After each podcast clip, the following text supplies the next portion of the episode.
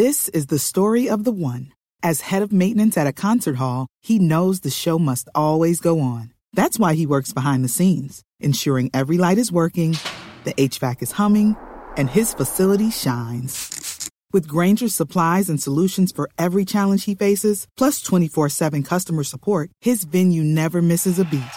Call click grainger.com or just stop by. Granger, for the ones who get it done.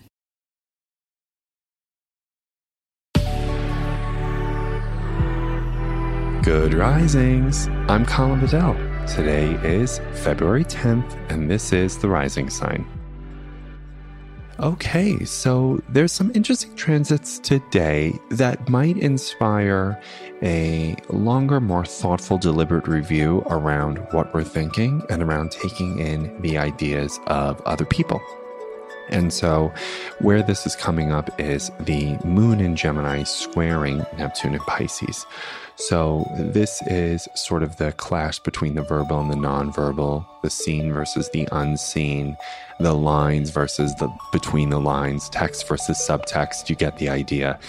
And I love when Gemini and Pisces come together because they are so curious and they're trying to understand Gemini more so with language, vocabulary, things very much of cognitive curiosity, and Pisces deeply concerned with all things related to the heart of the soulful experience and that which can be understood just through the heart, not through the brain.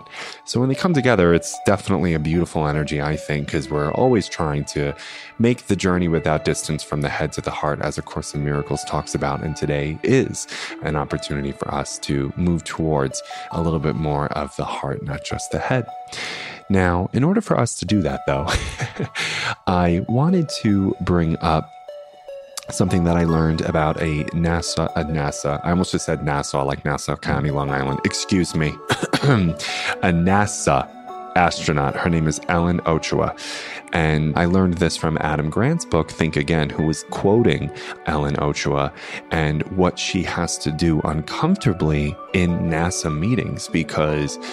I would imagine that if there is just a small error in calculation, that could spell significant danger for astronauts. And so Ochoa has a really distinct way of making sure that ideas are thought out, deliberate, people are clear on what they believe and maybe where there can be some potential for inaccuracy.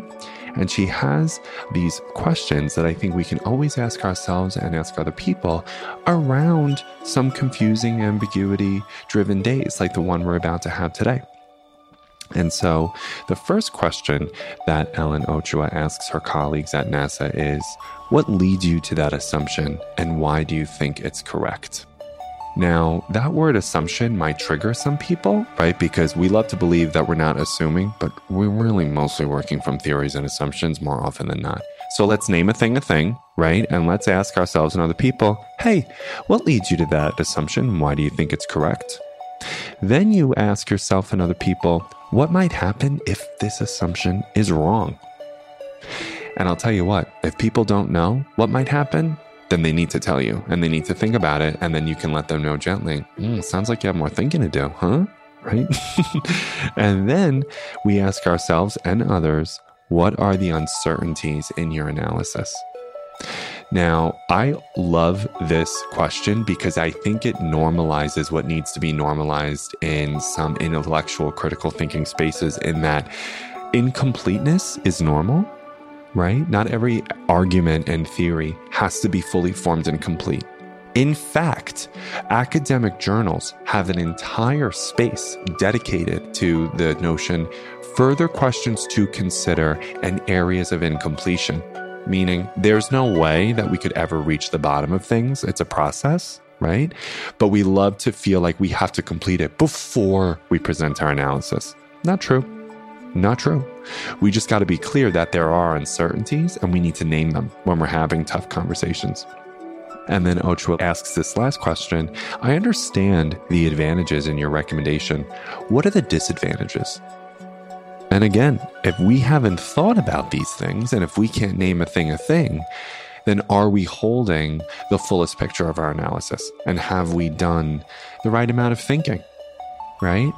And so I want you to just get real curious and rather direct in your line of questioning to yourself and other people where we recognize that we might be leading from assumptions. So, why do we think it's correct? What might happen if our assumption is wrong? What are the uncertainties in your analysis? And now that we understand the advantages, what are the disadvantages in the analysis? And that structures a conversation to get us places today. So I thought that could help us navigate the moon and Gemini squaring Neptune and Pisces.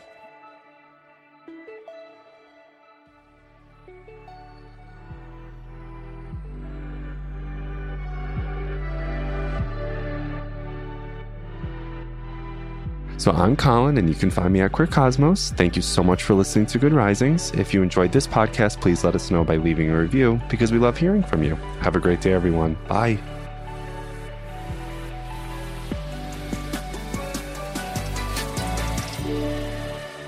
Good Risings is presented by Cavalry Audio. When you need mealtime inspiration, it's worth shopping Kroger, where you'll find over 30,000 mouthwatering choices that excite your inner foodie. And no matter what tasty choice you make, you'll enjoy our everyday low prices, plus extra ways to save, like digital coupons worth over $600 each week. You can also save up to $1 off per gallon at the pump with fuel points. More savings and more inspiring flavors make shopping Kroger worth it every time. Kroger, fresh for everyone. Fuel restrictions apply.